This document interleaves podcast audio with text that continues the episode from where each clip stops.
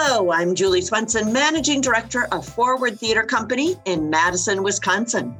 And I'm Mike Fisher, a Milwaukee-based theater writer and dramaturg.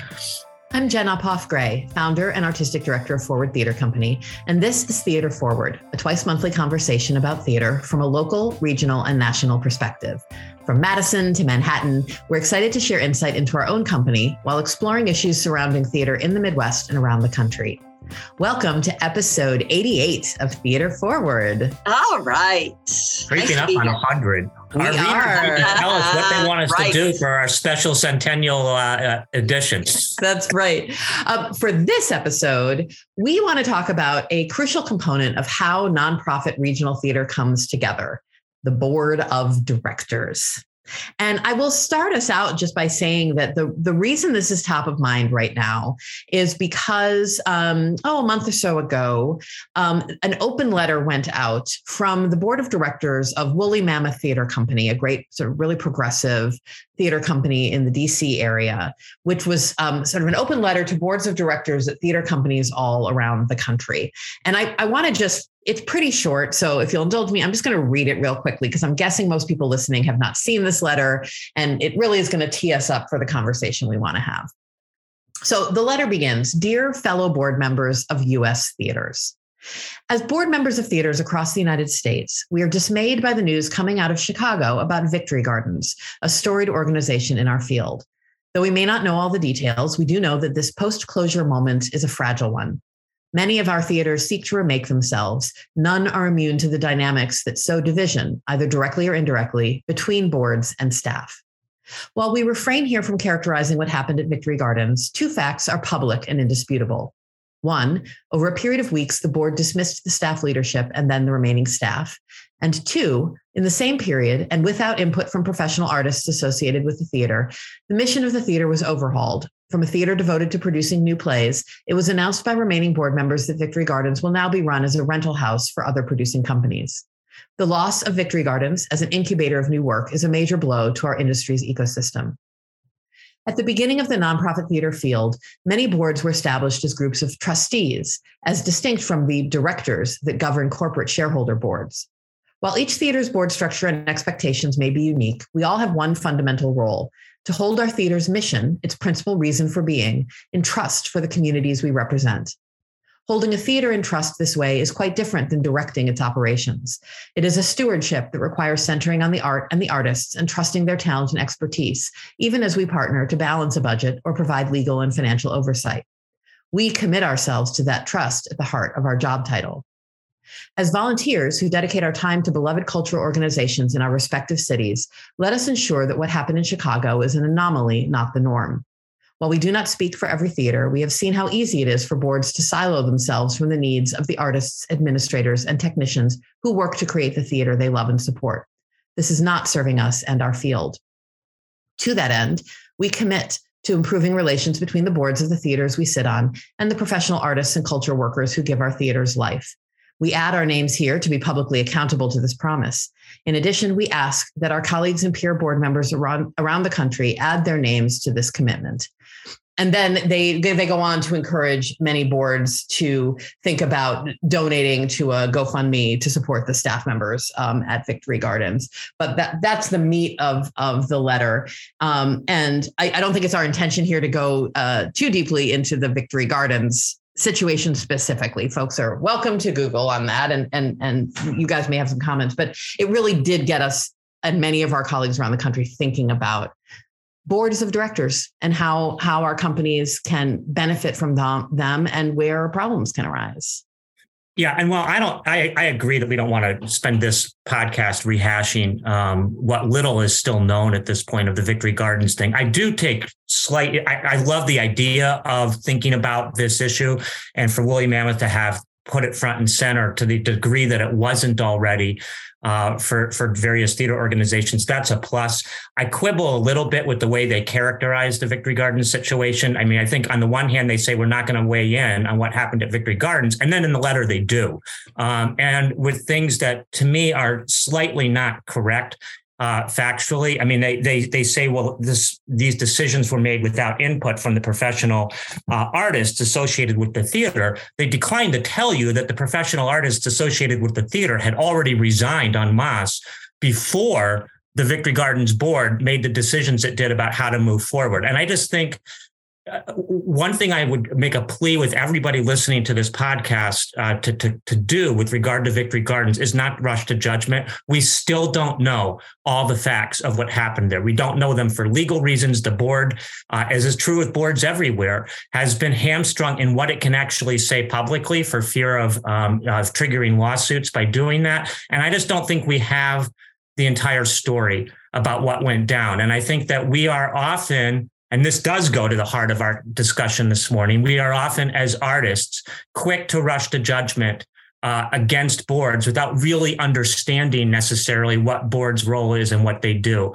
And having the sense that there are two sides to the story at Victory Gardens and two sides in any discussion of the way a board and artists work together is both fundamental to theaters working successfully and also important in this conversation. Because what's clear about Victory Gardens is that the conversation had broken down in really spectacular ways between the board and the artists there. I mean, that we can absolutely say, and it's tragic in all the ways that the Woolly Mammoth letter suggests it is. That's a great, great theater and a huge loss for the Chicago theater system.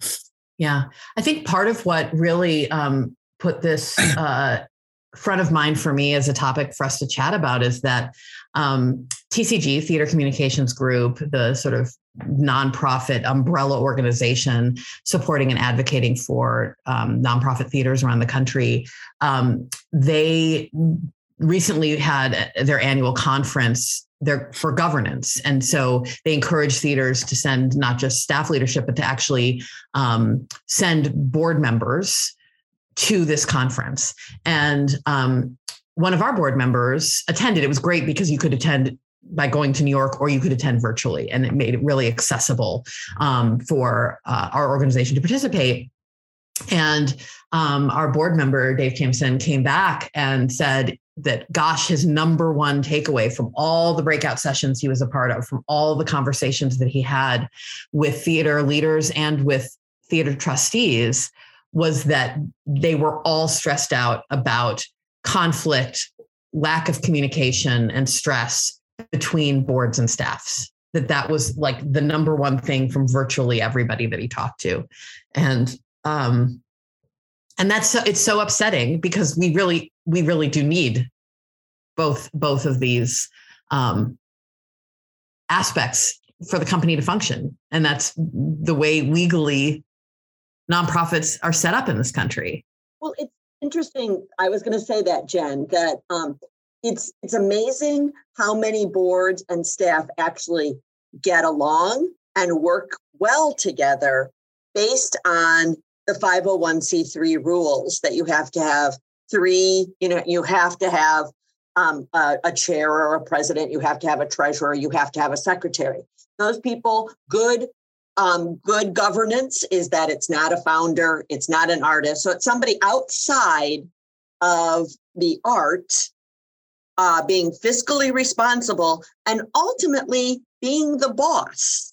When that's who we answer to as the executives of a theater company. We answer to the board, and it's already rife with issues. So it's interesting that that for the most part, that works.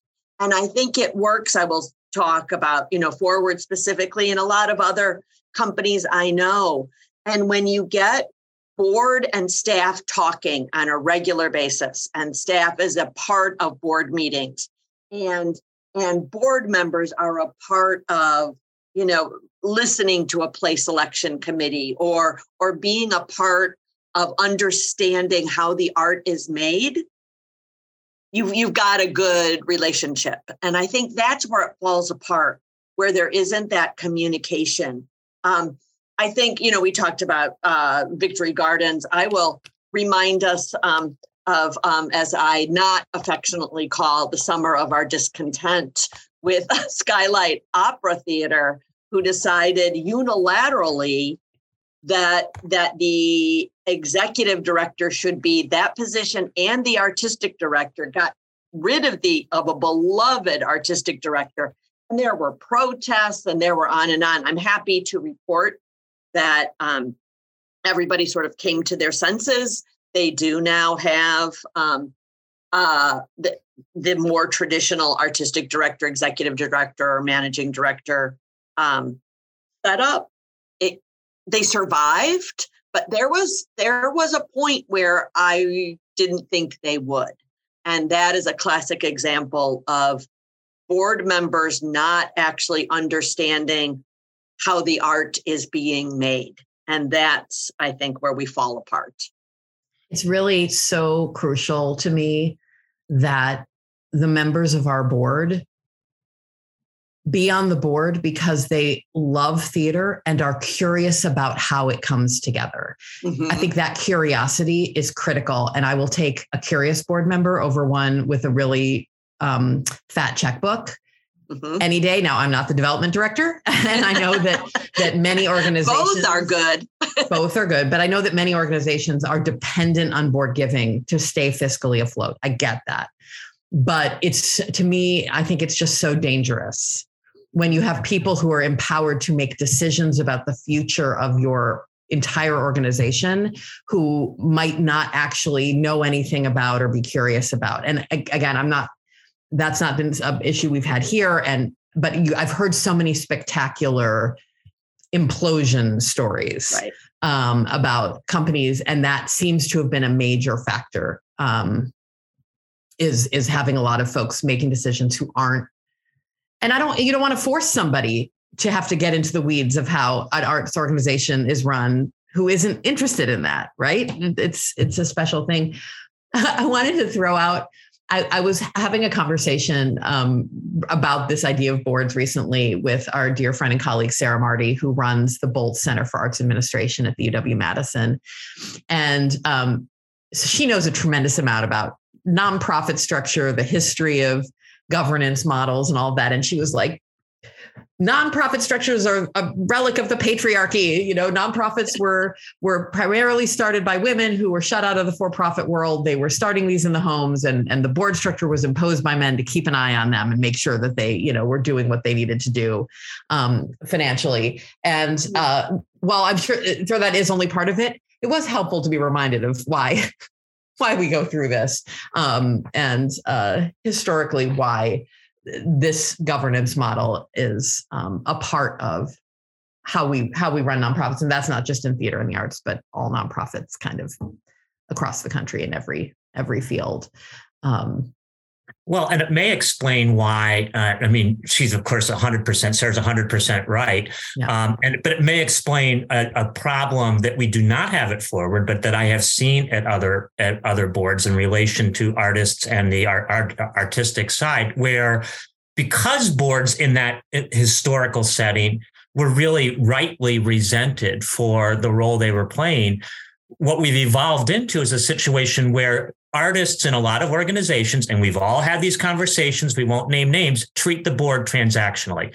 The board is just there to write paychecks. And Jen, I'm glad you alluded to preferring to have somebody that is really engaged to having somebody that can write a check. Because one of the reasons communication breaks down, the board isn't always the bad guy here. When Correct. The board is shut out, when they're just, told to spend their time. Remember, this is volunteers. That's right. Who've got a lot to do, who are spending their time giving to an organization and helping raise money for it. And they're just treated as a checkbook. No wonder they get upset. And that kind of exacerbates the tensions that are always in a healthy way going to exist between making art on the one hand and making sure it's made in a financially responsible way on the other. That is just, let's just talk about that. That is a baked intention to what we do in a capitalist society. You can't avoid it. So the question is, how do you alleviate that as much as possible? And Julie, you alluded to this. Forward does, it's not just the communications between the staff and the board at Forward. As somebody as a member of our advisory company, our artists collective, I'm blown away by the built-in systemic structural things that are there to help ensure that the artists who are responsible for working with Jen to shape our future as an artistic organization are also being educated themselves. It's a two-way street into what a board does. I mean, I've come off a 2-month stint where I attended a board meeting, which I'm required to do as a member of our artists collective, and also had meetings, separate meetings with 2 board members. We're each assigned 1 or 2 board members a year with whom we're supposed to cultivate a special personal relationship. And you just spend time sitting down and talking to people who have a very different perspective in some cases than you do about what makes something work. And not only do you build trust through meetings like that, and not only is it actually fun, but you have things to take back to the way in which you think about stuff. So maybe Mike, you know, who always wants to do, you know, some expressionist, you know, post-modern German drama, realizes that, you know what, that's not exactly where our audience might be right now. And to listen to that hard in terms of thinking through the kinds of things that we're going to do. So it really helps me as on the artistic side, you know, help advise in a better way in terms of making decisions. And that's because of the board and their unique insight in this organization. Yeah. I agree, Mike. And I love that structure that Forward has. I also, you know what? I just completely went up. So let's stop just a sec. Forgot what I was going to say. All good. I had something I was going to say, so you can let it come back to you. It's all good. I think that's exactly right, Mike, about those opportunities to get to know each other, because as you also pointed out so aptly, this is a volunteer thing. You want your board members to be people who are volunteering their time because they believe in the mission, just as the artists are here because we believe in the mission and the work.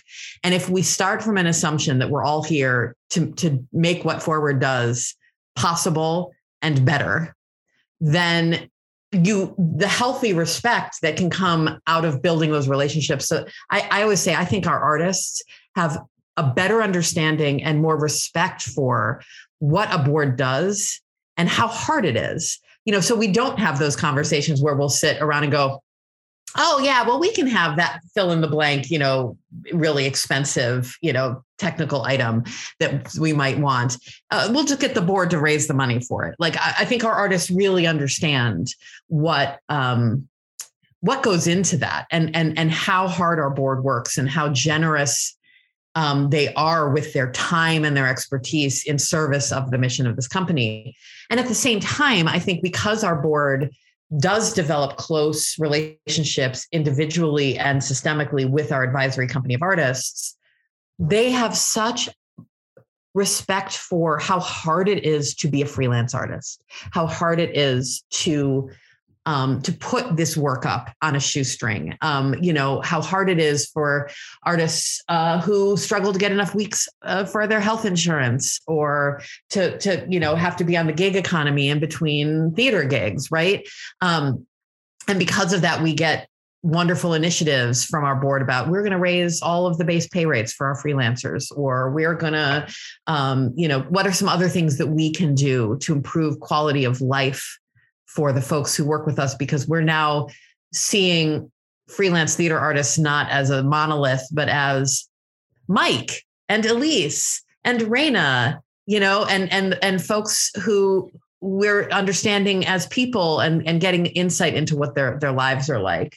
And so I think those ways in which we make decisions to keep the art and the fiscal realities in balance have worked really well for us. But I've seen great board relationships at other theater companies too. You don't have to have this particular model, but it is, back to your earlier point, Julie, it's challenging because we are in a legal structure, nonprofits in general, where folks with no expertise in what we are doing can sometimes be put in the position of being the boss who make the final decision.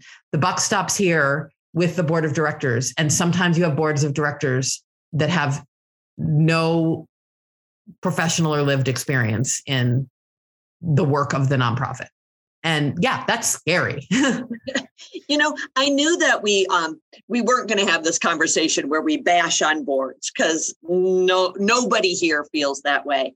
And I always think when I hear staff members of a theater bashing on their board, I think, okay, you haven't had good conversations with them.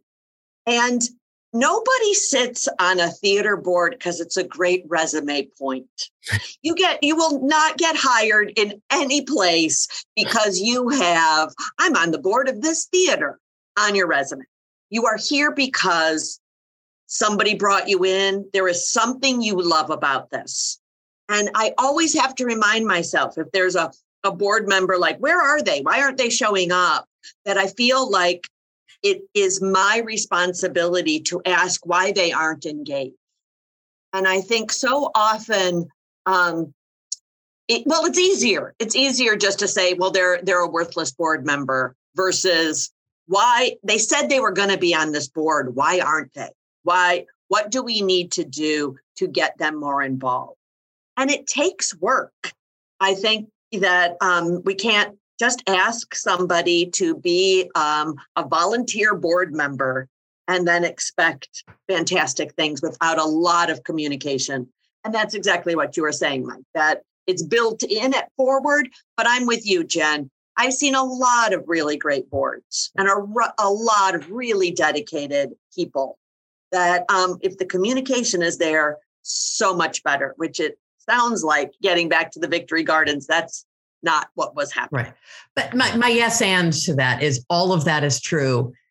And there have been many instances that we've seen where there have been boards of directors that have really undermined and sometimes closed down theater and other arts mm-hmm. organizations. Mm-hmm. And in there, and I've seen circumstances where the staff does all the right things to cultivate their board. And that's where this system where we have people from outside the field being the final say in the operation can be really you can do everything possible. And sometimes you still have board members that are actively obstructing or making worse the work of the company. So both of those things are true. Yeah, I don't understand why you would serve on a board to do that. Right. But yes, you are absolutely. But it happens. Right. We've seen it. There are people who do think this is a good idea and then have their own agenda or have, they didn't understand what they were sort of signing up for, and no matter how hard the staff works. So, but all of which is to say both of those things are true. And sometimes things go under because the staff hasn't done their job cultivating the board. Sometimes it's because you have a board that's really not doing the things we need and expect them to do. And sometimes it's not nobody's fault except that communication has broken down. Mm-hmm. Mm-hmm. But we need each other. We have to work together. And again, it's both ways, right? And we've already sort of touched on this. I don't want to belabor the point, but it's artists needing to respect the board. So yeah, you have bad board members in some organizations who, God knows why they're there and doing what they're doing, but you have artists who can be destructive too, who can manifest an attitude of contempt, or cavalier disregard, or taking for granted what it is that a board does. I won't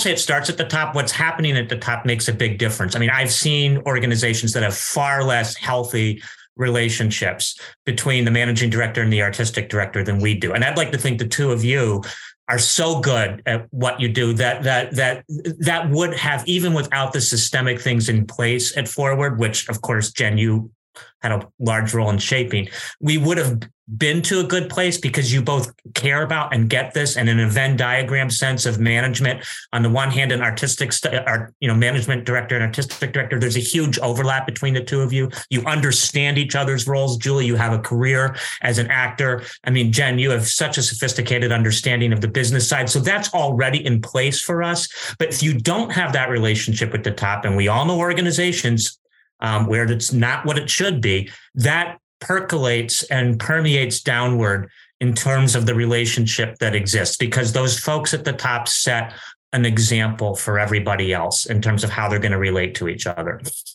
That's perfect, Mike. And thank you. Thank you for the compliment. I appreciate it. But I also, that is, the board takes a lot of their cues from the artistic director and managing director. And if things are falling apart, that's when they feel like they need to kick in and do some work. And if they're feeling secure that it appears things are being managed in the right way, then I don't know. And you're right, Jen, that there's always exceptions. There's probably more exceptions to the rule. But a good board says, I think this is running okay. Things seem to be all right. What do you need from me? Versus I need to jump in here and fix something. Yeah. So as we kind of circle this conversation back around to where we started with this letter from Woolly Mammoth, I mean, what we've just articulated in a whole bunch of different ways is you need artists to respect their boards. You need boards to respect their artists. Mm-hmm. Right. Yep. So that fundamental level. Yeah. And, yes. And honestly, that translates to every single field and every single human interaction we're trying to shape. Right. But we're also in a situation where we know so many of our colleagues are working in organizations and so many of our friends are board members at organizations where there is not this really healthy, mutually respectful relationship. Mm-hmm. So how do we fix that? Right. How do we as a field now, not Julie, Mike, and Jen or Forward Theater, but how do we as a field reshape things, steer the ship differently, assuming that the nonprofit governance model isn't, in terms of there has to be a board, isn't going to change. The legal codes aren't going to change. How do we as a field invest in improving this vital aspect of what we do? And I'm really curious to see whether public affirmations like this one from the Woolly Mammoth board help move things in a good direction. I'm very curious about that. I mean, also, was it, was it Seattle Rep? No. That just just dissolved its whole. The whole board basically said, ACT, I think. ACT, thank ACT. You. I knew it wasn't Seattle Rep. I knew it wasn't. I knew it was out there. Apologies, ACT. But that their whole board looked at the circumstances happening and said, you know what, we are going to just resign en masse in order to allow the organization to rebuild a board that may have a healthier relationship with the staff and the theater. And again, I don't know if that's going to turn out to be a successful move for them, but it's a drastic response to some drastic circumstances, right? It feels like a creative attempt, right? Then you take a risk and you see if the risk pays off or not. But I am really curious to see whether in the field we will see actions like that, actions like the Woolly Mammoth letter, prompting organizations that aren't feeling in a really great place to get more proactive about fixing it. Mm-hmm.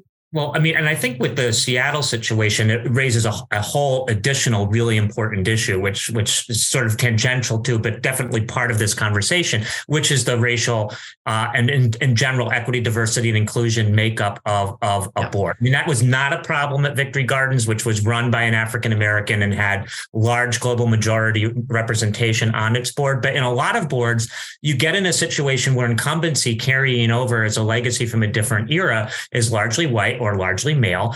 And this is something I think about a lot just in terms of myself, the idea of ceding power and a recognition, voluntarily doing that, and a recognition that you may be taking up space that other people could be fulfilling in a way that more adequately represents the world we live in and brings different perspectives to bear. So important. And I think that's another thing that we've all been challenged to think about in the last 2 years, and boards are front and center in terms of that part of the conversation. Yeah. Yeah. Then I will say, one thing that in terms of where we're going to go, one of the few good things for me that has come out of what the pandemic has done to theater, and this is something that's been so important to us as an organization, is we're listening harder than maybe we ever were. And we always listened hard at Forward to the audience. And the board is sort of, you know, they're the primus inter pares representatives in some ways of the audience and what an audience thinks. And if this is making us all, boards and everybody on down, think harder about what people want and what we're supposed to be doing in the communities we ostensibly served, well, amen. I mean, that's a really positive thing. And the fact that we're all thinking about it hard is going to be helpful, I think, in terms of building a robust theater going forward. I hope so. Yeah. And I think that, you know, this is not intended to pat Forward on the back, but I think just to be one closely held example of the fact that working more closely to listen to your board, working more closely to involve them in your artistic conversations does not automatically mean dumbing down your programming. And I think you can look at the history of the shows that we program here. And I think we are, for our size company in our community, we get to do some pretty bold stuff in our programming. And we do it with the real buy-in and support of our board of directors. And so I just want to throw that out there, that it can be very easy to think, oh, well, if you like and work with your board and listen to their way of representing the audience, you're just going to do a whole bunch of revivals and, you know, old chestnuts. And that doesn't need to be the case. The board needs, if the board represents your community and you see your organization as we do, as a community service organization, then you got to know what the community needs. And you can do that in ways that stretch them and grow them and challenge them, but without inflicting things on them either. Well, and one more shout out to Forward and to a specific Forward member. Ted Wiskowski, who's a member of our board at Forward, is a longtime serving member of our literary committee, which is where we start in terms of reading plays that will then be advanced to the advisory committee and considered by Jen. And he is extraordinary in not only his open-mindedness to new ideas and new ways of thinking about things, but in reminding us of exactly your point, Jen, that, you know, people who don't spend their lives as artists, Ted is a hardworking, very good lawyer, you know, have the ability and want to embrace new ways of seeing things in theater, and have been vital to helping us remember that we can appease and make happy and joyful an audience while still doing exciting work. Yeah. Well, maybe if that's our ending note. We love our board, and we wish a similar relationship to every one of our theater colleagues everywhere. Indeed. And maybe things need to change to do that. But yes, we God bless us, everyone. Seasonally appropriate. Right. I love it. On that note, I am going to say that that's all for this episode of Theater Forward, a conversation about theater in Wisconsin, the Midwest, and America. Thank you so much for joining us. I'm Jen Uphoff Gray. I'm Julie Swenson. I'm Mike Fisher, and our podcast is produced by Scott Hayden, who you can see if you're listening to this and in Madison, starring as Cratchit in the Children's Theater of Madison production of Christmas Carol that is going to be running soon. But right now, he's just producing our podcast, doing an awesome job, as he always does. He makes sure that you can follow us on Facebook, on Twitter, at Theater Forward, as always, theater spelled with an ER. And if you enjoy this podcast, don't forget to subscribe to us on Apple Podcasts or wherever you might tune in. And please be sure to leave a comment. We'd love to hear from you. We're so grateful to have you listening, and we will be back soon for another Theater Forward conversation.